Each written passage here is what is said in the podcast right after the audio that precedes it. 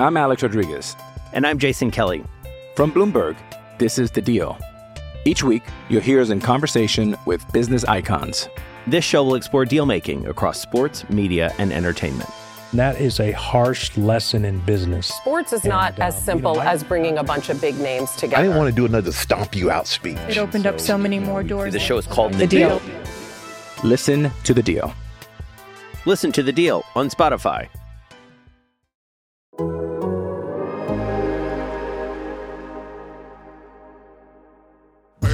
Your mother, it's time for another episode of Birds with Friends. Just a trio of feathery brethren, weathering any season to see the Eagles eating teams like Scrammy's top with cheese. It's Philadelphia. Bo Sheil and Zach kicking it cooler than three penguins till Zach runs off with his valet keys. He's a real nuanced goose. Pull up a branch, get loose. It's time for some juice on some. Birds with friends. The early bird gets the worm, but prefers getting turned like a turn on some. Birds with friends. Bo Shield and Zach coming at you with stats and things flapping their wings on. Birds with friends.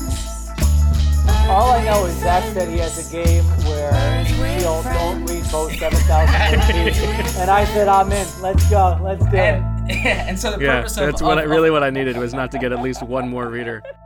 Hello, everybody, and welcome to Birds with Friends on a Friday afternoon following Nick Sirianni's introductory press conference. Bo Wulf, Sheil Kapadia, Zach Berman, Marissa Morris here on a new uh, a new little system that we've got going on for those of you who are watching live. And uh, we got a lot to get to. We heard from Nick Sirianni for the first time and we will do that. We will find out how Sheil's doing, but uh, I think we do need to give the people what they want. They have been asking, and so we will oblige. Zach, if you wouldn't mind opening up this episode of Birds with Friends with a little bit of uh, maybe let's call it a 10 to 15 minute explainer on everything that's going on in the stock market right now. Nick Sirianni was just introduced as the Eagles head coach, and we're leading with that. Uh, no, I mean, I, I frankly am, am ill-equipped to talk about it. I understand what, and when I say talk about it, I mean what's going on in the stock market, not Nick Sirianni. I think I'm equipped to speak about Nick Sirianni. But uh, I will say the only time that I have gone on Reddit, I don't know if this is a good thing or bad thing, was when Bo Wulf did an AMA, and. I I was not yet at the Athletic at the time, but uh, you you put the link out there. I read it and I read all the answers. Otherwise, I, I I read it. Otherwise, I uh, I don't think I've ever I put that not- together. Reddit, Reddit. Is that the, is Yes, that why that- it's named that? I've never even never even thought about that. I assume so. Otherwise, yeah, I, I obviously know about what's going on, but not to a degree in which I, I feel comfortable speaking to our audience. about Should our listeners be buying GameStop stock? I, I am not going to advise the listeners on any type of uh, of, of stock acquisitions right now. What are you talking about? You've given us tonight. Apple. You've given us Amazon. Should we be doing Yeah. AMC? Yeah. I'm I'm staying out of that one right now. There's there's there's a lot of uh, there's there's there's a lot going on there. I'm staying out of that. I've been focused, frankly, on Nick Sirianni and what's Frank going on today. Well, you know, here's the thing. I don't know if I really want to spend time talking about Nick Sirianni today because we waited over a week for this press conference and I still wasn't able to ask a question. So, like, if I can't ask a question, why why should I talk about this? You know, You we should have got a, we got a, we got a, we got a asking questions. 20 minute uh, intro from Jeffrey Lurie for this uh, press conference, this filibuster, and then we don't get to everybody's questions. Um, apparently, you know, Nick Sirianni is, is too busy not yet having an idea about whether or not he should even name a starting quarterback at any point on the season. So I don't know. Let's talk about other stuff. Sheil, how are you?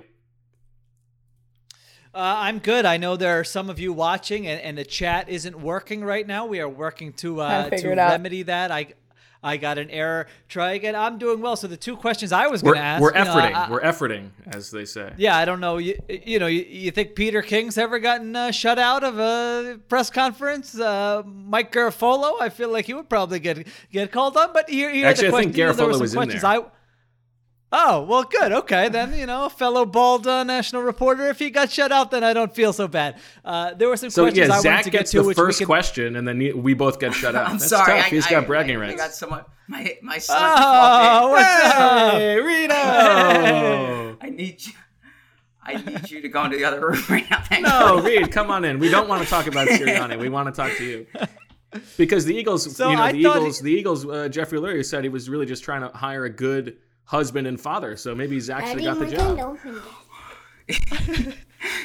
I apologize. Excuse me one second. We're off to Is there, a is there, is there a way for me to Uh, mute this?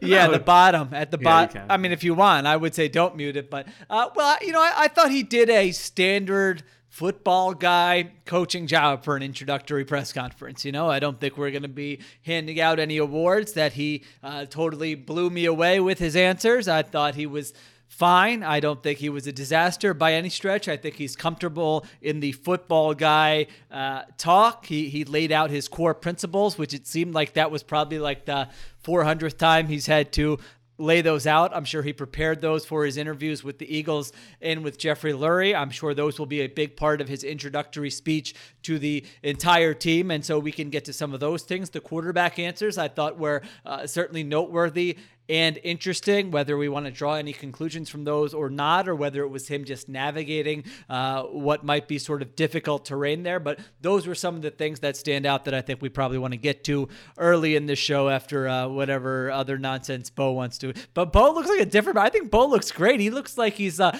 you know, I don't even recognize like him. He looks like.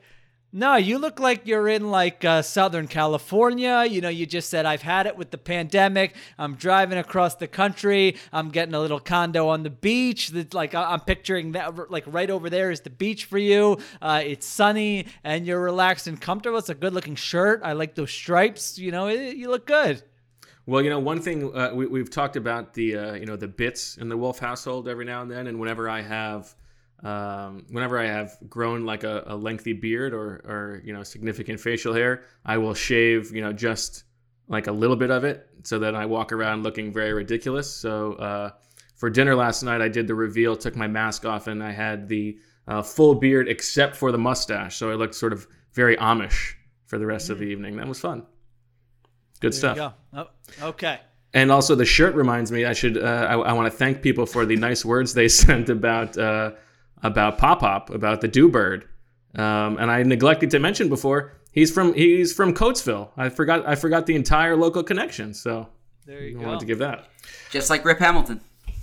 Just like uh, just like Rip Hamilton. That's right. All right, Zach. Why don't we, Marissa? Yes. Are we ready for the uh, Are we ready for the the breaking news? Can we give Can we give Zach, the Stone Cold Newsman, a little intro on the the quick hitters, with the the big topics that Nick Sirianni touched on? Zach, we send it over to you.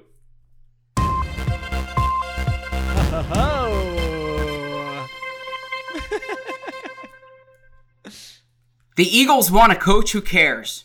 Thanks for joining us here on Birds with Friends. Uh, I say that uh, partly in jest, but if you were expecting any type of uh, news to come out of today, uh, certainly this was not the press conference for you. All right, let's. Uh, I'll give the brief overview. Jeffrey Lurie started it with an opening statement. Uh, I would call was- it that was not a, like- that was longer. it was than more like an opening monologue, and and he was actually substantive at times. Uh, he talked about their process, started off at 25, narrowed it down to 10, raved about the type of candidates that were out there. Um, he said that Nick Sirianni. Uh, like jumped out and pressed them from the start, which I found to be odd wording considering they didn't interview him until a week into the coaching search. So I don't know if if he jumped out from the start. I would imagine they would have talked to him from the start. Nonetheless, um, he did not mention Nick Sirianni until about seven or eight minutes in uh, because he was going through. The, the different uh, how all the qualified candidates, all the people who helped them with the search, and he was talking about the coaches on the team and Deuce Staley in particular, who he did not hire as head coach for the second consecutive search, but said Deuce Staley's like a son to him and thinks Deuce Staley uh, will Jeez, be I hope he treats. It, I hope he treats his actual son better than he treats Deuce Staley. I mean, he, he has. My treated- dad he- would never screw me like that. he's not obligated to hire Deuce Staley. Um, and then no, he- but it's a little he- bit performative. Like Yeah, if you yeah. love this guy so much and you think he's such a great future head coach, then hire him. Let's. I mean, let's be fair here. Uh, and and and so then he he went on to talk about how the big thing they were looking for is someone who cares. And if you don't have that quality, you are eliminated from the search. Uh, and that was, you know, he he talked about different elements of what appealed to him uh, about Sirianni. But I will make this important distinction: Jeffrey Lurie did not take questions today. In the past two times he's hired a head coach, maybe he he did it in 1999 and with and with Ray Rhodes. I wasn't there, but the past two times, Chip Kelly and Doug Pederson, he took questions both times. Uh, so that was a departure from norm today. I, I feel like rather than a you know a, a, long overview, we need to like just you know I think let Zach hit on these points and then we respond to him, right? I mean, yes, there's no uh, rhyme or reason. So I mean, just just some of my things from some of the things you said. Let's yeah, stick with, with Larry. You know. It, it, it's weird not to mention the head coach's name for like seven or eight minutes when you're introducing the new coach. So I thought that was strange. I mean, he went on for a while. I don't know if that was practiced or rehearsed or if anyone mentioned anything to him, but he was, uh, you know, a little bit all over the place, saying they had 25 names. Then they whittled it down to uh, to 10 names, and, and, certainly got to Nick Sirianni. I wanted to ask Nick Sirianni, give us the timeline. Where were you when the Eagles yep. contacted you? When was it in the process?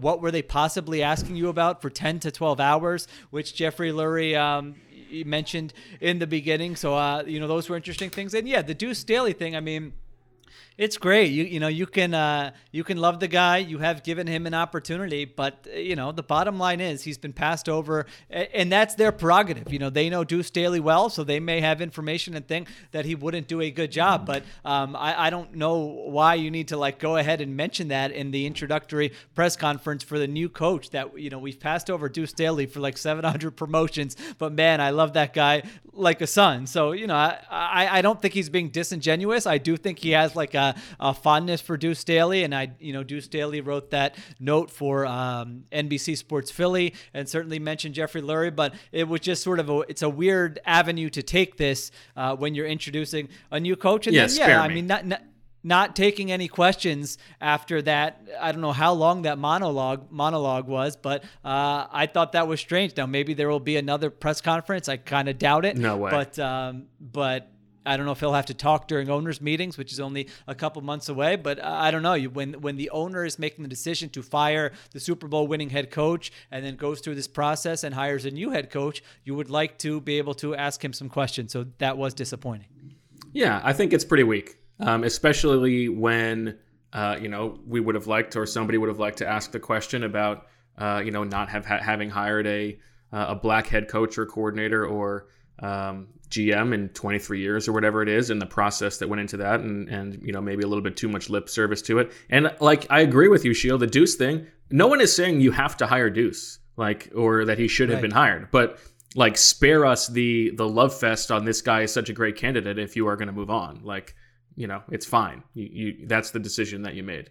Um, so yeah, I thought it was I thought it was kind of kind of weak, especially considering that he has taken questions in these introductory press conferences before, as Zach said. So uh, it also would have like taken a little bit of the heat off of Sirianni, who was obviously like a little bit nervous and understandably so. That's like that's not a uh, you know a reflection of how good of a head coach he's going to be. But like standing up there on the lectern by himself in an empty podium with nobody in front yeah, of him, yeah, that is awkward. And right? having to wait for like this twenty minute monologue to finish. like like the butterflies building up that was tough it would have been a lot easier if they were together in the same room, like you know, bouncing questions off of each other.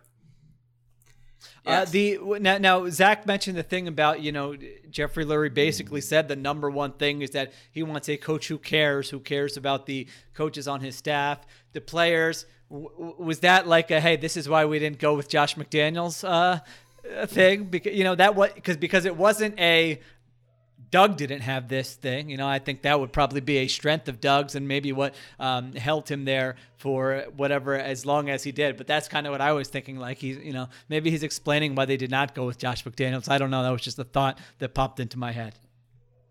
I had a similar type of, of reaction because now I will say, having spoken to a handful of people who have who've uh, worked with Sirianni, uh, who've employed Sirianni, who played for Sirianni, Flex. they've that, no, no, that wasn't a flex. I was going to say they it's a flex. You talk to people the, at all of those levels. That's a flex. A, uh, you two have talked to every single in the last week. You two have talked to every single person who's ever met Nick Sirianni in the last uh, 25 years. So definitely go check those pieces out on the Athletic. They were very good, but uh, yeah, it, it feels like you left no stone unturned, which is a good thing a consistent thread is is that attribute like that he really cares about his players about his coworkers so perhaps that was just something that that came through. to Jeffrey Lurie. Now, that being said, I can't imagine you sitting down for 10 to 12 hours with a coach who's worthy of being interviewed to be a head coach and come away with like, wow, this guy really doesn't care about the people who plays for him and coaches with him, right? So I suppose there are varying degrees of it. I feel like I could get that vibe out of Josh McDaniels. I, I, mean, you probably wouldn't last that. You probably wouldn't last ten yeah. to twelve hours, though. Yeah, maybe yeah. like after forty-five minutes, you'd be like, exactly. Yeah, "I'm not going to waste your time. Don't waste I would certainly time. get that vibe from Chip Kelly, but I mean, they, they still hired him and gave him a lot of. Uh, I would disagree. I, I, don't think right away you would have gotten that vibe from Chip Kelly. Actually, you know, I remember going to the um, Senior Bowl I think it was that that year and talking to some Oregon players and it actually was much different you know they were like this guy we loved playing for this guy and uh, talking about um, you know speeches he gave and different things like that so uh, I don't think it, well, yeah. it's probably not that, that easy yeah. and he gave the he I remember in his intro press conference he was talking about how like the hardest part of leaving was going to be like not seeing like the secretaries in the Oregon uh, office like the people who worked in the building uh, which like was just such a charlatan line from him because when he was in the building, he couldn't have he couldn't have named anybody who who like wasn't on the football staff or had like possibly had less of a time to even like acknowledge your existence walking by in the hallway. So like, give me, give me. He's a good salesman. He's a liar, just, but he's a good salesman. Just, Let the record imagine, state that this Chip Kelly discussion was was not started by me.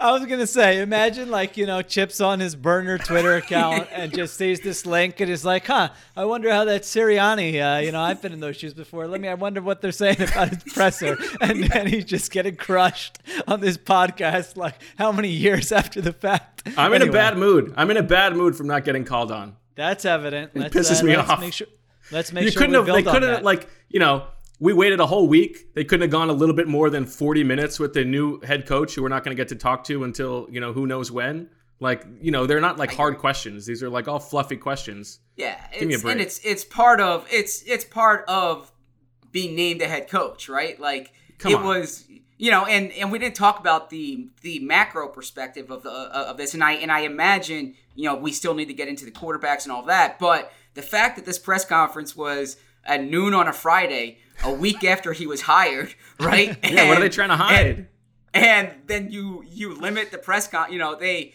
they they kept the whole production to an hour, but they didn't start taking questions un, until what, like the twelve thirty five mark or twelve thirty. At mark? least, probably more. Yeah. Right? So so uh, no, I it's it really strikes you. Now they'll probably t- deny this is the case and say that he has a lot on his plate right now.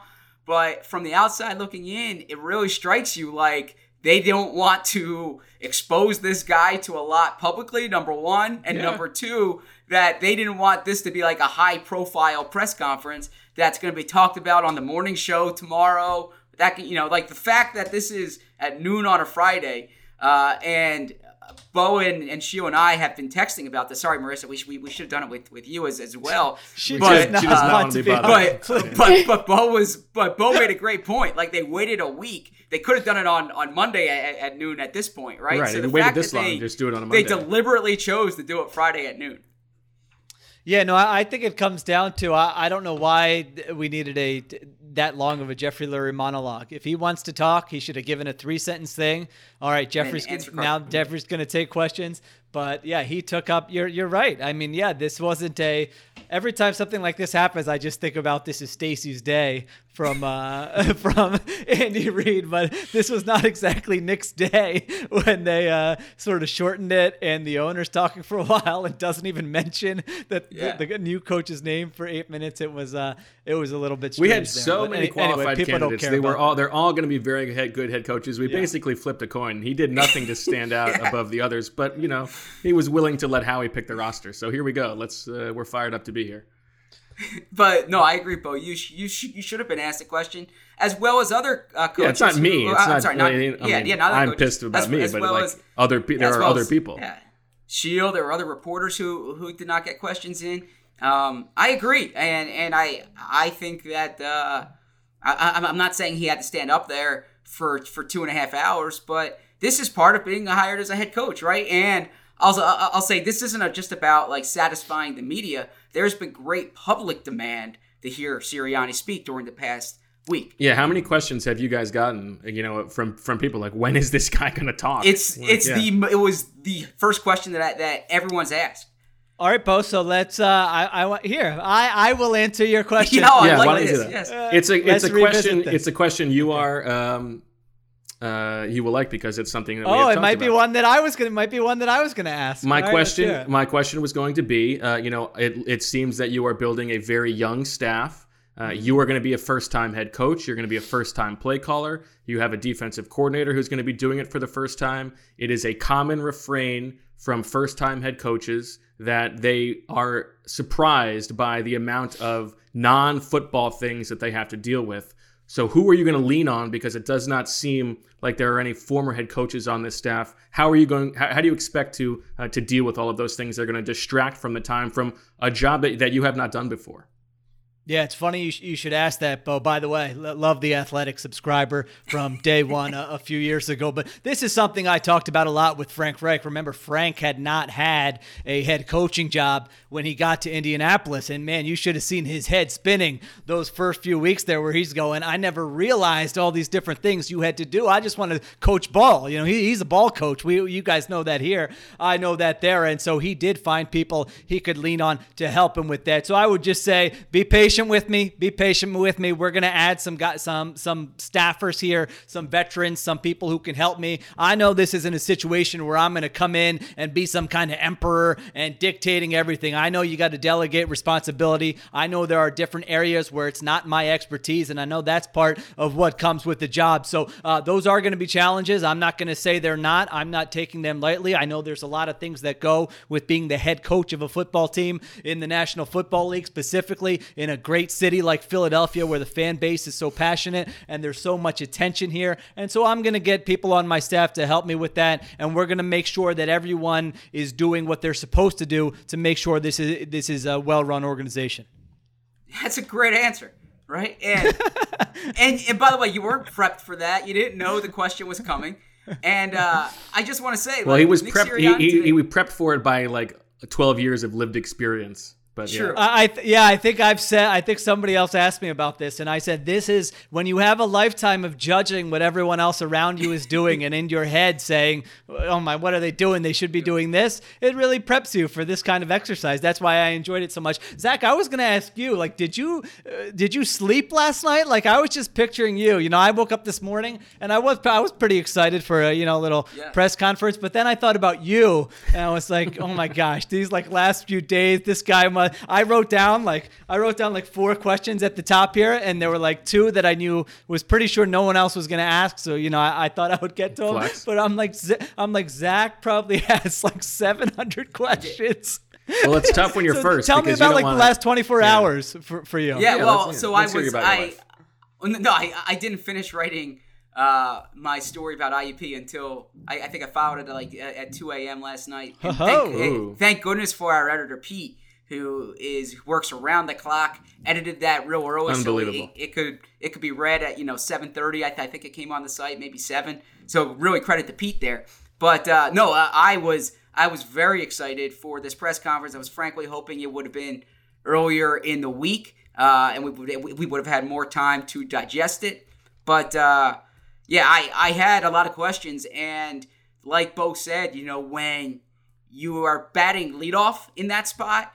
You can ask something esoteric, or you know, Yeah, You that's can, true. you know, people are yeah. tuning in. Like if I come in, it, the first question has to be about Carson Wentz, right? Like that's that's uh, in my opinion at, at least, and so that's why I asked it and, and framed it the way I did. Um, and I was I was fascinated to see what he would say about Wentz because I, I, I did see fan reaction on Twitter saying, well, uh, you know, of, of course he's not going to name a, a starting quarterback. These are wasted questions. In my opinion, what you say about Carson Wentz is a big story, right? Carson Wentz is getting uh, tuned in and, and, like like he'll he'll know what's being said. The rest of the league is knowing what's being said. This guy has a 128 million dollar contract that hasn't yet kicked in, and they're non-committal still, right? Like like any any other coach would take over a job with a quarterback with that type of cap obligation. If it, the same thing, by the way, is happening with the Rams right now. It's a big story that they're non-committal about Jared Goff. Like that's the story. So the the fact that the Eagles did not come out here and say like Carson Wentz is is going to be on the team. Carson Wentz is going to be our starter, or Carson Wentz is going to have every opportunity to win this job. It was all we need to evaluate the roster. I haven't even looked at it. I haven't thought about who the starting quarterback is going to be. That was It- too far. Yeah, that, he Yeah. was doing okay until that one. But uh, So I- that, L- that's a story within itself. let's quickly see what he did say to your question, Zach. Hey, Nick, uh, did you take this job with the stipulation or the expectation that Carson Wentz is your quarterback next season? And if so, what's your plan to get the most out of him? Well, you know, I, took this job because what a great organization this is. And the, the, the plan here is that I, we have to go through a lot of things here. Uh, We're getting our, our, our coaching staff in place. We're getting it in place so we can get the best people in here as coaches. And what we need to do is evaluate the entire roster. We, we have we have a lot of things to go through with these next couple weeks of evaluating the entire roster and in every position quarterback wide receiver defensive back. That that is what we're that is what we're going to be diving into here. And and it's it's great. I mean we have we have two quarterbacks in carson wentz and, and jalen hurts that are top notch that are top notch quarterbacks and, and a lot of teams don't have any. And so just excited just really excited to work with both of them How about that just production say- level from Marissa? yeah, I was just gonna say Good we gotta thank Marissa for this entire thing. We, as you know, had nothing to do with this. People in the chat are uh, are absolutely loving it. So uh, you know, she's been uh, pushing the higher ups a little bit. You know, for she, she's a team player. She's pushing the higher ups for better birds with friends, not just a better life for uh, Marissa. So it seems like everybody uh, is enjoying it in here, and uh, the comments. If if Marissa ever leaves, the athletic is going bust. Yeah, I would agree with think that. that's right. Uh, is the comment that came in. Now, before we get to the Went stuff, I, I want to circle back because Zach, you did a good job uh, pulling a Sirianni and evading the question that was asked. What was uh, the last 24 hours like for you? How excited were you for this press conference? Well, I I, I guess thought you I talked answered about it. the- like yeah, I I was, guess you I was answered the, writing uh, the story. Yeah, I was uh, you know I was I was excited for this podcast absolutely. Okay. But I'm sorry for this press conference and this podcast. What is But the esoteric focus- question you would have asked uh, if you were not leadoff? I had a lot of questions that I, I wanted to ask. Actually, um, Jimmy Kempski asked asked uh, one of them. That was That on my was list good. about you know specifically the 53. That was a good one, yeah. Um, the uh, I mean Jimmy, who I, I got get- shut out of the last press conference and then only barely snuck in this time. So Yeah. Uh, and and it's it, it it shows you the way it's changed in the last in the uh, Doug Pederson press conference. The question was who was control of the 90 and who was control of the 53. Now it's kind of understood that Howie Roseman has control of the 90. The question was about the 53 and the 48. Um, so so the, so so that was the change and he said there. he said Howie has the 53. I think I have control over the 48. So hopefully they've Yeah. got that ironed out at some point after they realize where training camp is. he, de- he definitely doesn't. Um, Uh, IUP, so, by yeah, the way, so reminds me of the um, the old uh, like Hold elementary wait, school, middle wait. school joke, uh, uh, asking somebody to spell I cup. I've done that to Naya before. Yeah, she liked that I didn't one. think about that one. Uh, he definitely, you know, he, he probably was like, well, what is it now? It's the 40. It's the 48. He said the 40 47. It's the 48, Okay, the but, the 48. but one of them has to be an offensive lineman. Right. He he was definitely like, uh, wait a minute. I was supposed to a- ask about the 48 in the interview. He's like, sh- he's like, shoot, I thought every coach at least got the freaking 48. Yeah. He's like, in Philadelphia, you don't even get to pick the 48. What have I got myself into? It's like, what? Wait a It's second, like- I gotta I gotta play JJ Arcega-Whiteside again.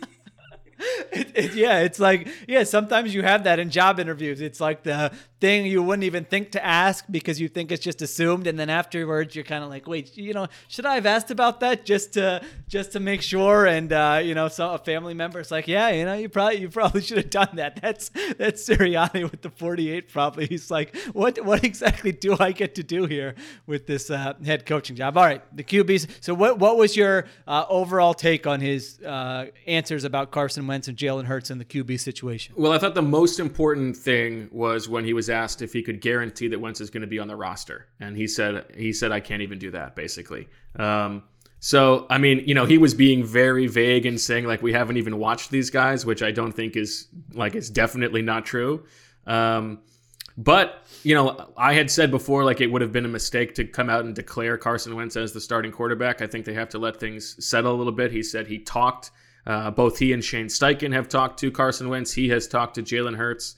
Um, so, I mean, I think this is what they have to do. Uh, we've talked about like Carson Wentz being on the team next year is not even in their control. If they want to move on, they still need somebody who wants to trade for him. And the influx of veteran quarterbacks on the trade market definitely hurts them if if that were the uh, path they wanted to go down. So uh, he probably is going to be here, and they don't want to they don't want to say that he's uh, definitely going to be here in case they can get away from him. But uh, I still think they have to move forward as you know, this is going to be a competition. Competition is the name of the game. We we want competition at every level of this organization, in the meeting room, on the practice field, in games. It's all about competition, and so we're going to let that we're going to let that play out.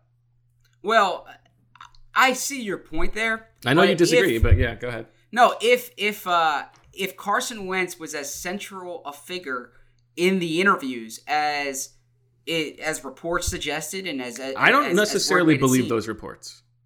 You don't. Okay. So you I think, think they're I think they're overstated. Overstated.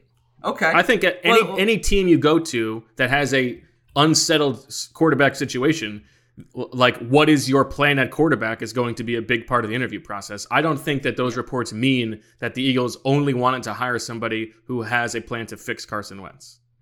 Well, here, here, let me ask you this: If Nick Sirianni was not there, being broadcasted all around the internet, anyone could watch it. Um, if it was just him talking to us, and you said, "Who's your quarterback next year?" Does he have an answer to that question?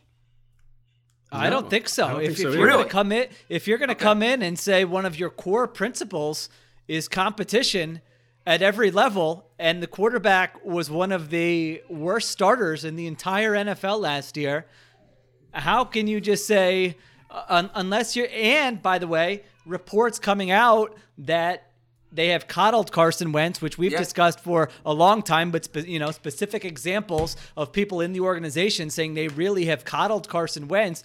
You can't come in and you know in the first weeks before you've even held a team meeting say Carson Wentz is my quarterback and it's the Carson Wentz rehabilitation project. I just think that sends a terrible message. Then when you set talk about competition as a core principle, who can take that seriously? Who can take your other things seriously?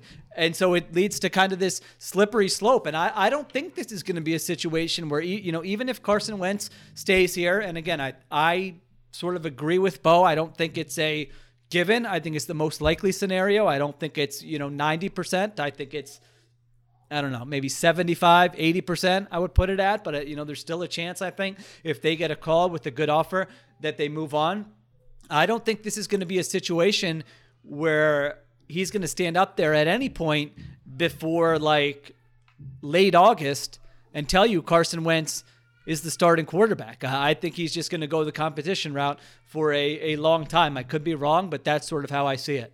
So let me ask you guys this then, and and we'll we'll use the the example you gave before, uh, Sheil, about Chip Kelly. Uh, Carson Wentz is on the hunting range, or is that a thing? I, I I'm, I'm embarrassed I to say. I, I He's don't in a uh, he's, He's- in a he's- uh, what's it called? Uh, you know, like a hideout, a little A hut. tree What- up what's in a tree, uh, yeah. I lost you there. Yeah, okay, can you hear me? Yeah, we can hear you. Yeah. Okay, sorry. Uh, Carson Wentz is is is there. He's in a blind. Is that what it's called? Is it what? A blind? Is that? I I don't know. Uh, so anyway, so he says, "Oh, the the new coach is talking now.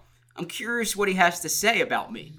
Uh, so he he pulls up uh, wherever it's being broadcasted online, and he watches the press conference, and he hears the answers from the new head coach. And this is someone who who who we have who we've discussed. Um, expects certain things from the organization, can be sensitive to certain things within the organization. What's Carson Wentz's reaction hearing that?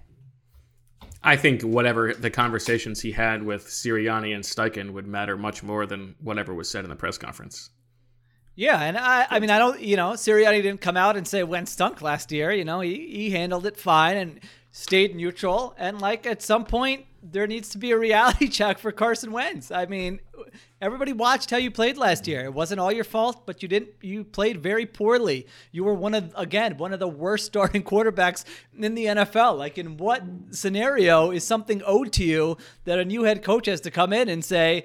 This is my guy and we're going to move forward with him and he's going to be great. I mean, you could go, I, feel like if you didn't have Jalen Hurts on the roster, then it was like Carson Wentz and Nate Sudfeld, then it would be pretty easy, right? right? Then you would say, then there's not even a question. No one's asking who the starting quarterback is. They're saying, what's your plan for Carson Wentz? And then you can go all in. Hey, I watched film of Carson Wentz when I was in Indianapolis. We watched that 2017 season. This guy is an incredible talent. What Frank Reich told me about his work ethic is incredible. Uh, Which know, is what he said on the web on the team website interview. That's what he said. Oh, yeah. it is. Yeah. Uh, you know, th- there are there are things that are uh, out of yeah. a quarterback's control sometimes. Sometimes you don't have a great year. There are a lot of different factors at work. That doesn't change who he is and the type of quarterback we think he can be. And uh, he's going to be a big part of this organization for a long time. So it really does go back to kind of the Jalen Hurts pick. Uh, you know, like if you didn't have any other options on the roster, then it's really easy for Sirianni to come out and just throw all his weight behind Carson Wentz. But that that is not the case. The other quarterback got a chance and so now you do have to uh, you have to toe the line a little bit. But from an organizational perspective, these answers from him were deliberate. Like they, he was obviously prepped right. on Carson Wentz questions, and I'm sure he was clearly told be as vague as you can about it.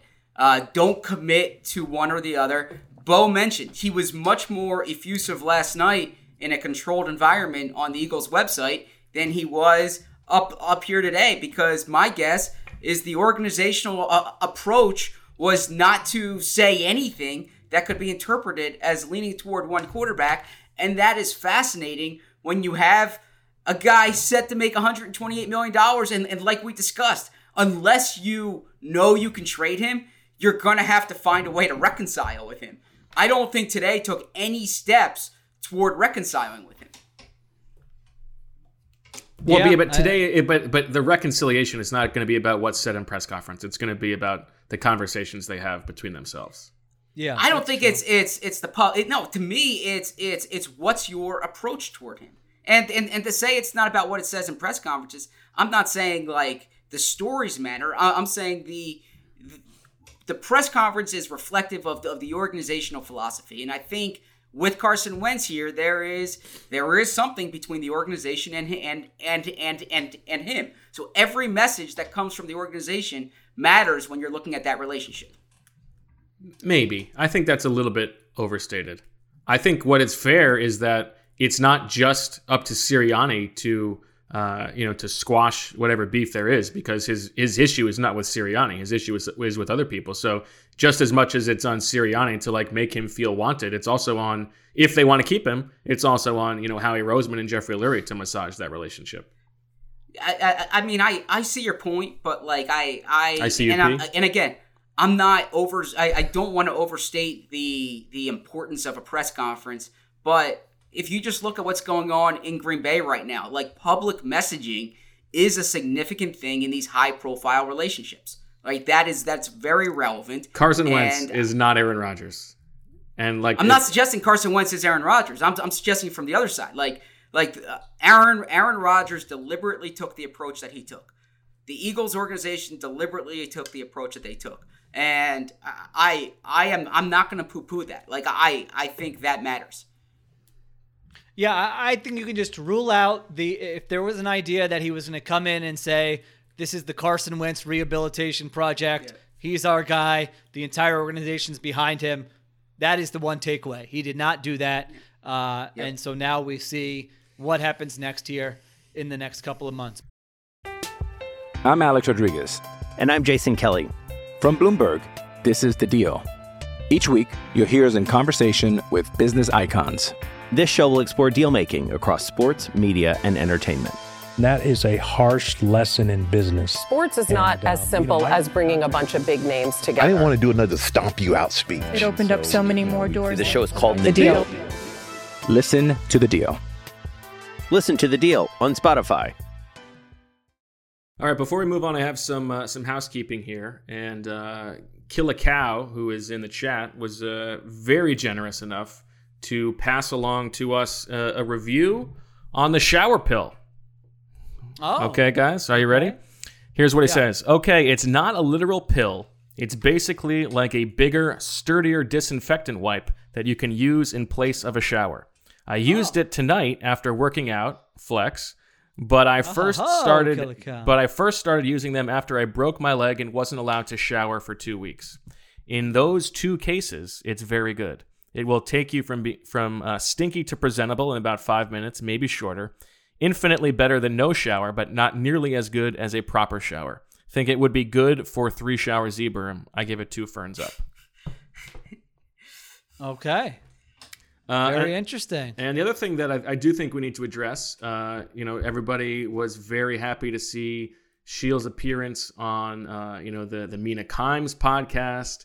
Uh, big spot for him. You know, he's been making the podcast rounds. But I know that in your mind, when you heard this, Sheil, you you knew that this was going to come up. So Marissa, why don't you hit that? I'm delighted to join to be joined by a guest. Who I, our whole our producer Dan said you had been on.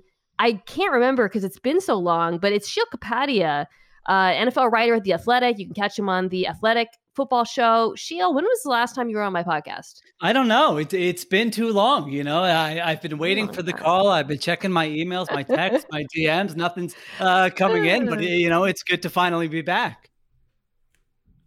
From the Athletic Football Show? I, I've, s- I swear to God, I did not catch that the first time. I'm not saying I would have acted differently, but I didn't. I had no idea what you were going to play there. Oh yeah, what is that? That- that's, that's not. That's not a good job. I, I, in my head, I think I just heard from the Athletic. I did not know if she was saying that. Well, uh, yeah, she. That's on her. Listen, you take it up with her. her under the bus. But yeah, but you had Yeah. a chance if you had been listening to correct her. Yeah. To no, I up. mean, I, I, I would, uh, you know, I would, I would love to have a battle right now uh, about it, but I, I swear to God, I was like, wait, what is he, what is he? Uh, well, it's what is he also I do here? have to say it's also funny because uh, Mina uh, buried me on Twitter that one time when you asked if we'd ever been. that's in the what I thought you were. That's what I thought you were going. Where you were Um, going with, and with she this. and she and I said no, and she corrected me c- correctly that we had briefly met at the Super Bowl, waiting to get into Yes. the uh, into the locker room. So she was right; she killed me. But then she forgot that you and her had Yes. also been there together. That I did catch live, but I'm like, uh, I don't know. Do you want to start the podcast by, you know, calling her out on something like this? That might be bad. That that's what I actually thought you were going to play there. So Okay. Anyway, Uh, we do have some. Yeah, go ahead. Go, ahead. Well, we do have some more uh, housekeeping. We've got uh, Kevin won the Pastificio's gift card previously, but he lives in Ohio and is unable to claim the gift card. And he said we can pass it on to someone else. But he said if you want to go the charity route, he recommends the Cystic Fibrosis Foundation. And he said his son Carson, who has cystic fibrosis as well as his daughter, was able to attend an Eagles game as part of a Make a Wish and meet Carson Wentz. Uh, his son met Bo outside the locker room. I believe we spoke about this. And uh, Bo gave a shout out to him. It was a Wing of Honor the- recipient. Yeah. yeah, on the post game pod, and he still talks about it to this day. So, so very good. nice. Thank you for listening, uh, the entire family, and I absolutely will make a donation to the Cystic Fibrosis Foundation. Listeners, I encourage you to do the same. And I will uh, too. I will Thank too. you. And Marissa, we've got a you know I mean, I will too now. I can't, show. can't. I can't be the one who does it. I Yeah. wasn't trying to do that. I was. Bo's like, eh, not really for me. Things are, you know. You're painting me into a corner. So, sorry uh, about that. Bill. I'm I happy. wasn't I'll be trying to happy to. I'll be happy to. Be- before we sign off, Marissa, make sure you uh, give me another review to read. We got to find a way to give away these Pastificios gift cards. They're still sitting in my drawer. And by the way, we have raised uh, a good amount of money uh, by now. Uh, I think over 400, maybe close to 500, or, or even over f- to uh, Project Home, which has been from the uh, the proceeds for the um, uh, "This Is Not a Pyramid Scheme" T-shirt. So, thanks to everybody Very for good. for buying those. Uh, you know what else? We'll, we'll get to the rest of the of the press conference, but we got to give a we got to give a note because we you know we spent time about uh, news breaking before. Zach had a had a scoop last night. Uh, I. No, I mean. It's a scoop. I, I, We had a staff. We have a staff hire. Well, I guess not a hire, a, an offer. yeah, there's an offer for Mike Clay, special teams coordinator, uh, or, or to be the special teams coordinator. Mike Clay has been the assistant special teams coordinator in uh, in San Francisco for the since 2016, I believe. He had one year where he was assistant strength and conditioning as well. Was with the Eagles in 2014, 2015, um, and I, I think uh, our our colleague out in San Francisco, Matt Barrows, um, on right. what was it Tuesday, said that, that the Eagles wanted to interview him, and he was also interviewing with the Jets as well. So Right. uh, credit to Matt Barrows. 29, I think he would be. I mean, is it possible he would be the youngest coordinator in NFL history? Is that possible? I don't. I mean, Sean that McVay like was stretch. Sean McVay was hired as head coach at thirty or thirty at, at thirty, and he was the offensive coordinator for two years Oh, okay. with, with in, in Washington. 29 though. I mean, it's pretty young. the the thing that jumps out to me is that uh, you know, like whenever these age things come up, is Theo Epstein was the general manager of the Boston Red Sox at 28 years old. Like, think about that. Yeah, but I actually that's true. Um, I think coaching is different than being a general manager. If you were like you were above it, uh, making decisions is is different than like interacting with guys who might all be older than you and looking at you like you're you know a dingus. But honestly, the it, Not the case with I- uh, but- like like this is where I disagree with you. If you're a, a, a coach, most of the guys you're interacting with are younger than you, even when you're 29 years old. If you're a GM, most of the guys you're interacting with are older than you, even when you're you know, especially when you're 29 years old. The other your contemporaries around the league, your high level contemporaries on on staff, they're all in their 40s, 50s, something, you know, 30s sometimes. So I, I think it's easier to be a, a younger coach. It's harder probably to have that authoritative um, demeanor sometimes, but uh, clearly it's something that uh, this to spin this to the Eagles. Clearly it, it's something that was important to them was the younger staff, and Yeah, I really, right. I think you know this this this hasn't been written about or or discussed. Um, it's, a, it's it's probably something we can go more in, in depth on. But the initial staff is very comparable to the staff that Shanahan had in San Francisco, right? All hi- all his coordinators, uh, well, well, well, he didn't have a designated offensive coordinator, but his his two top offensive assistants and his defensive assistant when he went there were in their thirties. Um, the uh, in in uh, with the Rams, they had they obviously had Wade Phillips, but they had younger offensive assistants, right? With a with a young head coach, uh, Matt LaFleur. Um, when he you know he had a young offensive coordinator, I, I really think this model of young coaches was something that clearly appealed to them. I think you're right. It's hard not to. It's hard not to believe that you know the way things have gone. Uh, It's it's so heavily weighted that way that it it, it must be um, intentional. Uh, Michael Clay, I will say, one could be the best linebacker on the roster right now. Uh, that's possible. Um, and then I will also also say when I worked for the team, uh, he was on our soft. He was on our like softball team at the uh, like the league tournament. Unbelievably fast, like you know, like a, just a ground ball to second base beats it out with ease. So a good reminder that uh, you know a guy who played at Oregon and not in the NFL is still like like the best athlete you'll ever see. So so having exposure to that, why do you still think you could be as successful on the Because football I'm not, field? I'm, I don't need to you're outrun anybody. It's about the arm, baby. Um, But I'm- I just got to put it out there and let an let an athlete go make a play. I'm not I'm not saying I can play line or you know anything where speed matters. Just got the Well, Nick arm, Sirianni baby. would, would love you because all that you know because his offensive philosophy is basically just like do what these guys want to you know adjust to your players, uh, figure out what your players can do, accentuate their strengths, and, and don't make calls for their weaknesses. It- So he- it- it was, is that a fair thing to say? Yeah, so here we're here are yeah that was his description of his offensive philosophy. So uh, it was a good question. It was on my list of questions. He didn't really give a lot there about what he wants to do, whether he believes you gotta pass the ball on early downs or spread the field or use a lot of you know. He just said multiple and then said play to your player strengths, which in theory is a good thing. In practice, uh, you know, y- y- we'll see exactly how that works out. But he did have his list of five core principles. Let me see if I got these right. You guys can uh, correct me. There was uh, connecting. Uh, The team has to connect with one another, right? That was one of them. Yep. Uh, compete, c- compete. Competition Mm. was now two. hold on, hold on a second. Did, is that how he said them? Because it's going to bother me if they're not uh, grammatically the same part of speech. Was I it mean, connecting uh, and compete, or was it connect and compete, or connecting and competing? I wrote connect and compete. Okay, So, all right. So but we're good that- so but then far. you're not. But then you're not going to like the next one. Okay. Acc- accountability because that because that doesn't Okay. it's not the Yeah. so accountability was three and then four i mean i don't know what you do with this one be a smart football team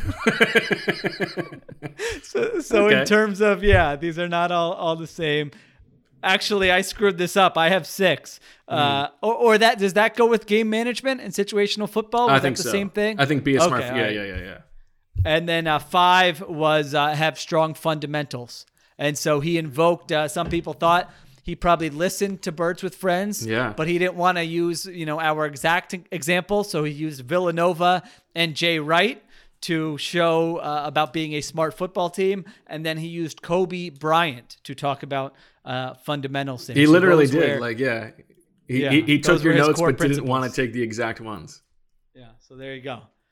Uh, highlight of the press conference for me was uh, quote unquote Don Slowensky. Yeah. I was actually la- was I up on your screen, Bo, or not? Because I was No. laughing and I was looking at you, thinking we might have one of those moments where we we can't stop You laughing. weren't on my gallery, I- no. Yeah, you weren't looking at me. So if that, I had seen you, then yeah, we would have. I would have gone down Yeah. the rabbit hole. I would have had to turn the camera Becau- off. because I was really smiling and like kind of close to that edge where you're like, all right, I could lose it here. Uh, you know, it's okay. It was a mispronunciation, It's tough. but It's it, tough to get all the names. Yeah, I mean, still funny though. We're still allowed, Yeah, we're allowed to laugh funny, about yeah. it. Yeah. Okay. What else? Uh, let's see. What else stood out here from his? Uh, now, how about this Brian John? This Brian Johnson hire, maybe Hmm. the one of the most interesting hires. So, Z- give us a little uh, rundown on who Brian Johnson is. Yeah, so if if you used to play NCAA football uh, back in the in the 2000s, you remember him as the cover boy. I think it was the 2009 edition, right? Uh, he was a a good quarterback at Utah. He replaced Alex Smith, I believe. Um, Urban Meyer's staff recruited him, and Dan Mullen, of course, was on that staff. Uh, and then he, but he started when when Kyle Whittingham was there, uh, and then he went on to coach. Uh, he coached under Kyle Whittingham. was a, was a fast riser. Worked obviously Mississippi State with um, uh, with Dan Mullen. Helped develop Dak Prescott. Was in Houston for a year and then went to he became the offensive coordinator at, at, at, at Houston. And then he went to Florida when Mullen went there was the OC and quarterbacks coach there did an outstanding job with Kyle Trask. Like if if, if you saw uh, Kyle Trask play this, this this past year and a half and, and you saw what he was able to get out of him uh, that that's really a, a credit to to Brian Johnson. Young coach I think 33 maybe 32 um, and interviewed for the Eagles and and uh, and he flew up, really im- im- impressed the Eagles. Uh, and it's it's important to point out because something that Sheil has, has has mentioned on this podcast is to bring in people from the college ranks who have different ideas. Look, he's a younger coach; he has playing experience. Bo made a great point on Twitter yesterday. He was the first offensive hire that is not like direct that hasn't directly worked with Sirianni, um, and that's an important job, the quarterbacks coach job. And so I I I I, th- I think that's a, a pretty impressive hire.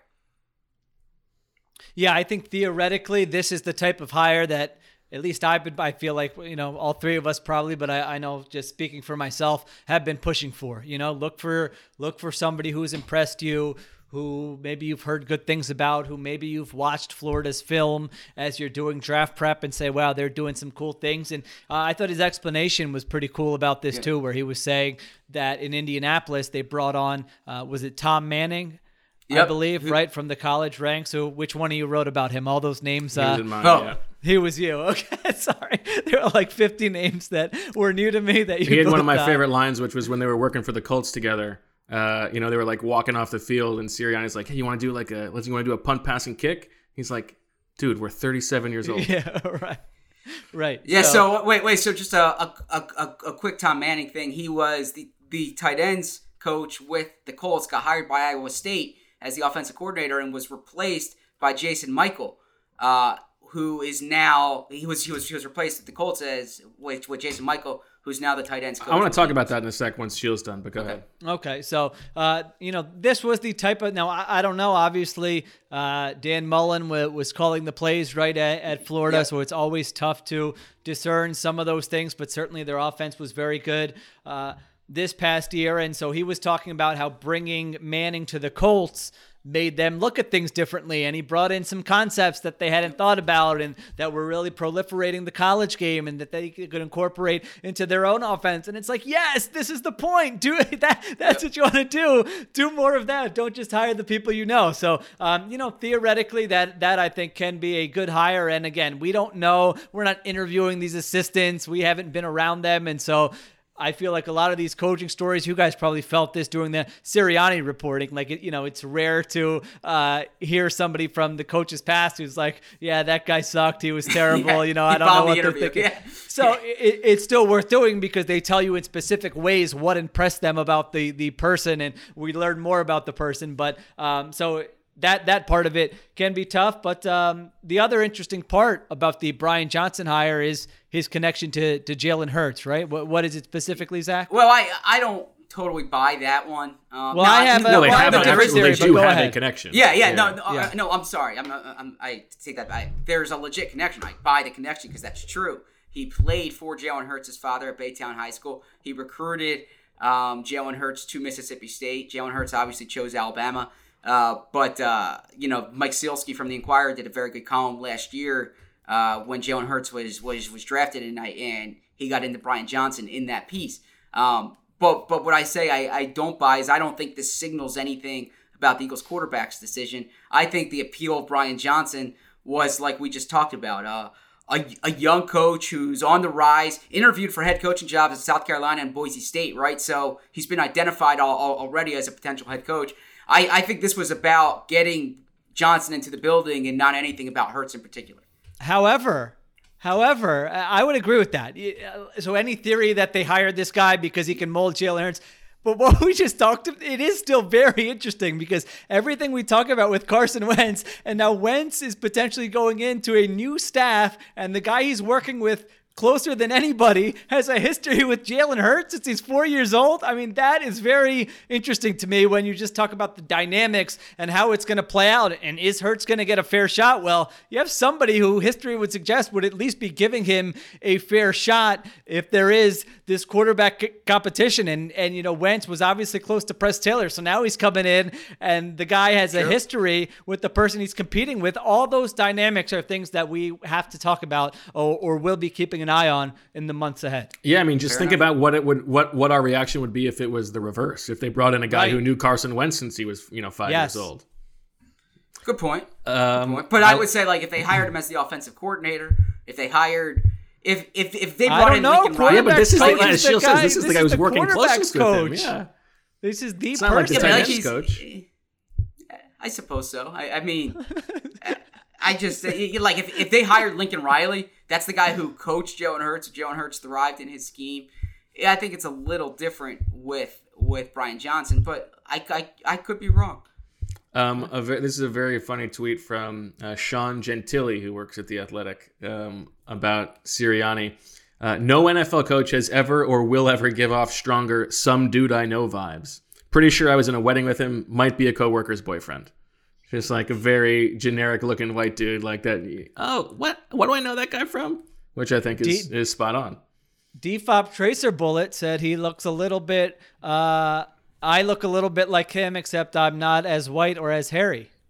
Hmm. I don't know. Flex. I think we've got a, I think we've got like a similar eye thing going on. You know, okay. I've got kind of like a little bit of a droopy eye type th- uh, thing going on. You know, you kind of look tired sometimes, even though you're not. That mm-hmm. might be where the I, I do appreciate about Sirianni's facial hair. I feel like is kind of like mine in that you let it grow, but it doesn't really look like a beard. It just looks like you haven't shaved in a long time. Like right. I can't really grow a beard. It's just these prickly things prick out. And he also has like, um, you know, this is this is uh, you know, my my sports Indians will know what I'm talking about. Like our facial hair doesn't just grow in the beard like it's going on your cheeks like your face is just covered. And i feel like uh, i feel like sirianni has that you know some of my uh, my uh, italian brethren i feel like probably have the same thing. So uh, you know maybe uh, when i need to break the ice with nick sirianni when we're allowed to meet these people uh, maybe i'll go that route. You know kj wright we always talked about our head shaving routines mm. and so this could be like my version of that with sirianni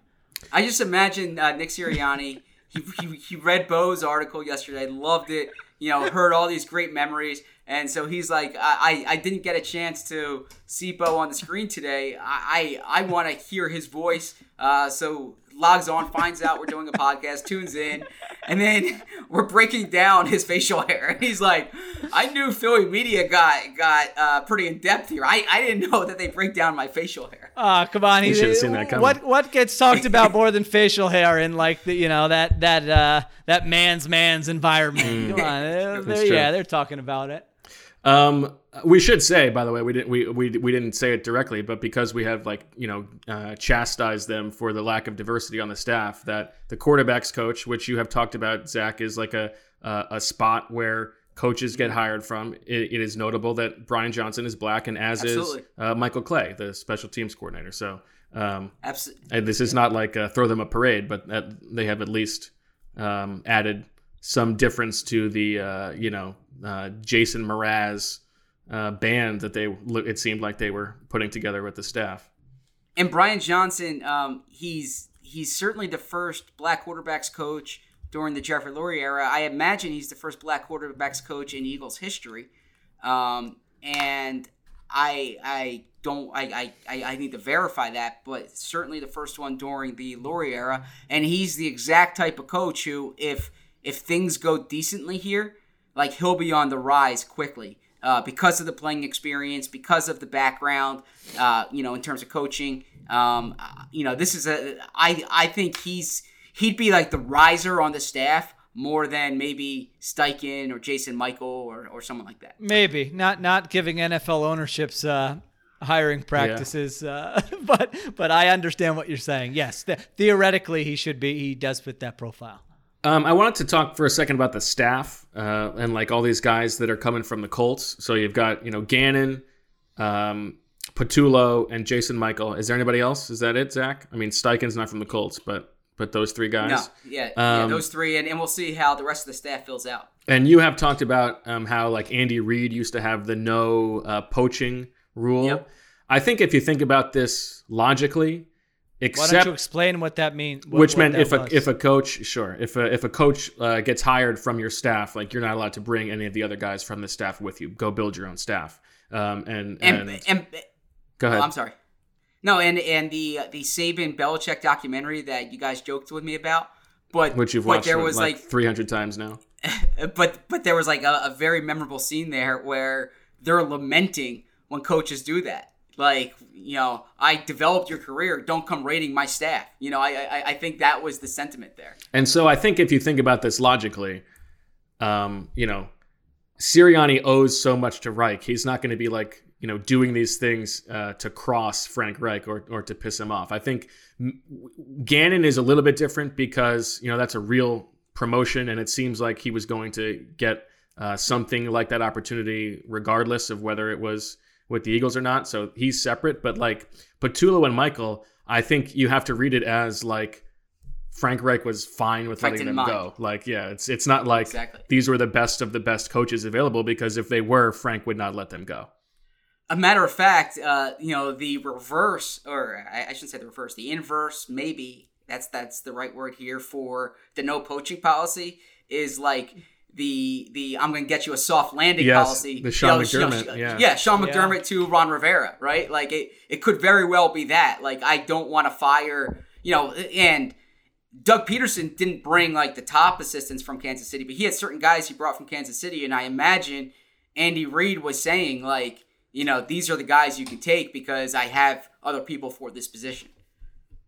Yeah, I think those conversations happen usually before there needs to be some official, you know, type thing. I mean, he called Frank Reich what a, a mentor, a brother, a Right. uh, a friend, and so uh, I, think that's generally the thought when you leave a coaching staff of somebody who you liked working for, who helped you get a prom- promotion, that you don't just raid their entire staff and take everyone there. Now, like you mentioned, if there are lower level uh, people who can get promotions by this, then usually everybody is in favor of that. But if it's just a move where a guy's becoming a tight, going from tight ends coach to tight ends coach, then yes, I, w- I would think Frank Reich would be like, yeah, you know, do, do whatever you want. I've got somebody who can replace that. It's all good. All right. Anything else we All need to address? What more did you want to hear from him today? Like like Bob. I mean, besides substantive answers to, to certain questions, was there was there any question that that you feel needed to be asked that was not asked? Uh, some of the staffing stuff I think would have been good to be asked. Um, I think maybe the uh, this is sort of a tired trope at this point with new head coaches, but you know what is how analytic analytics friendly are you? Are you going to be aggressive on fourth down? Uh, you know, like Frank was. Well, that's very relevant here, right? right? Yeah, I wanted to ask that because he was when he's making a big deal about game management. That yeah. was interesting, and you know, Frank Reich was pretty aggressive uh, in Indianapolis, and they've got obviously an analytics team. So that was something I wanted to just know about. How do you, you know, what's your philosophy? Do you incorporate that type of thing? Um, that would have certainly been uh, that. that was on my list for sure. What else was on your list? Not a lot. I wanted to know the backstory on when did you get contacted. Mm. You know mm-hmm. what what was the process like? Were you uh, you know were you vacationing with your family? What was it like for? I wanted to get a handle on who was interviewing him because there's been what reports of mm-hmm. nine people as part of the uh, interview process. Is that right? So uh, yeah, you know, I think was, that's right. That's good. I don't and, know if we and, know. And Jeffrey uh, was talking about the amount of the all the different voices they had in this process. Right. Yeah. So I wanted to get some color uh, on that process for sure. I would have liked to get a better answer to his offensive philosophy question just sort of you've coached in these different schemes you know what do you believe in? You you've laid out these core principles for your overall team philosophy. Well what about when it comes to just being uh, you know an offensive play caller and schemer? I don't know if he would have given anything to that. It, it was asked and uh, he said multiple like we said in maximizing the talent on your roster. But like you know, what are you doing the first three days of in the spring? You know, you, you got to be doing something at that point. What are you trying to install? What does it look like? that kind of thing. So um, those were those were a couple of the questions I had, but I, I thought otherwise a lot of the the big questions were asked. I, I was glad that Jimmy got that one in at the yep. end about the roster. I think that's important. The quarterback questions were important, even if he wasn't going to give a firm answer. How he answered it, we can certainly read a lot into into that, and so I think those were the main things. I would like to know if he's ever eaten a, a kneecap. Well, worth a shot. Yeah. You know? Or what about like you, Zach? What, what's his favorite place have I ever eaten a kneecap? I have never yeah. eaten a kneecap before. No. What other questions would you have asked? Uh, and also, oh, if I mean, you had if, to eat a body part, what body part would it be? I've never thought about that question, so I, I, I don't have a good answer for you there. I mean, I, I'm not an advocate for cannibalism, so I, I can't, I can't, uh, I, I don't have an answer for you. I wish I had a good one-liner prepared, but I don't. Um, no, there were. I mean, there are a, a lot of like like personal personality questions, things like that, that maybe not in a press conference setting, but in, in years past, and we didn't have it today. I, I suppose we're giving a, a, little how the sausage is made. There's, um, you know, there's the big press conference, and then there's uh, a, a small group one where you can kind of ask informal type stuff. You know, for instance, back in 2016, uh, I was working on a story before Doug was hired, and then subsequently uh, after the press conference on his time as a high school coach, right? And, and so I, I wanted specific details that I was uh, I was trying to get for that story. Um, so stuff like that. But as far as big team picture stuff, I I'll I'll be honest here. I, I wanted to hear from Jeffrey Lurie. Like Jeffrey Lurie is responsible for this decision. I agree. He made the decision. I think, and it's it's not just the you know obviously the question about um, you know uh, black coaches is particularly and black coordinators is particularly important. But that's not the only question for for Jeffrey. No, there are a you lot know, of things. Uh, yeah. yeah. we mentioned the process, right? We uh, uh, you can you can get on. Um, you know the offense, uh, the the fact that he was fitting the form here, in in, in terms of offense, in terms of quarterback, Deuce Staley. Why wasn't you know if, if you talk this effusively about Deuce Staley, uh, why wasn't he the head coach? Like like what what did Deuce lack that the other candidates or that that that Sirianni possessed? Uh, so there are yeah, just some more details on what actually was impressive about Sirianni, like you know exactly, you know, and and Sheil put it well, like he I appreciate that he spoke, right? I, I, I think I, I'm not sure what happened in the Texans press conference, but I read somewhere that Cal McNair wasn't going to speak, and, and that would have been bad. I appreciate that he spoke, but I don't appreciate that he didn't take questions because he's responsible for making that decision. he should be accountable to the decision with with with questions about it. Yeah, I agree. I don't I don't really even give him that much credit for talking if he's not going to answer any questions. All right, I'm gonna read these two uh, reviews. Apple, you know, the podcast thing did some new thing where I can only see six reviews. So, uh, Mm. Marissa, I don't need your numbers today. So, here are the winners of the Pastificio's gift cards Glass Mania 12, five stars. Great show as always. The fake, fake press conference was a home run. Maybe do it with Jeff and Howie since they will skirt accountability all season. Oh, we could do it. We could do a quick. You could be Jeffrey. Oh, you want me to? Be we could save it. We could save it. We could save it for next week.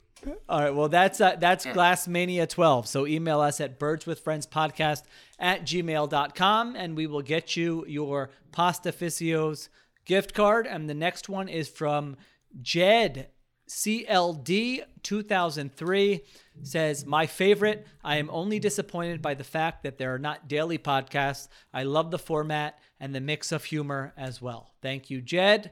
Email birdswithfriendspodcast at gmail.com and we will get you your Pastificio's gift card or tell us if you are not in the area. And hopefully, I will find some way to use these Pastificio gift cards. Thank you. All right. All right. Anything else to get off your chest, gentlemen, or Marissa? Okay. All right. Well, I guess that'll do it for this episode of Birds with Friends. Uh, we'll be back at some point next week. I think we might have. Uh, hopefully, we'll have Coach Flynn on so we can get a little uh, little Mount Union talk. And make sure you do read uh, Zach's story on his time at IUP and uh, my story on his time at uh, at Mount Union, and and also Sheil's Super Bowl previews. So I got all kinds of good stuff. You don't got to read any of my nonsense. I mean, you know, just click on it at least. Tell your friends to subscribe, and then you don't have to read them. Yeah. Yeah. Okay. Uh, that'll do it. Thanks for listening. Um, shout out to everybody. We'll, we'll talk to you next week. Thanks to Marissa for uh, putting together this fancy new video setup.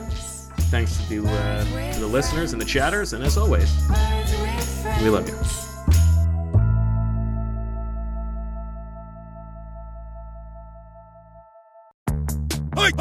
Hey, football fans, this is Dianna Russini from The Athletic. Get the top stories in pro football snapped directly to your inbox with our latest NFL newsletter, Scoop City. Jacob Robinson and I will bring you the daily scoop of top NFL articles, posts, and podcasts every Monday to Friday. Sign up for free now at theathletic.com backslash scoop.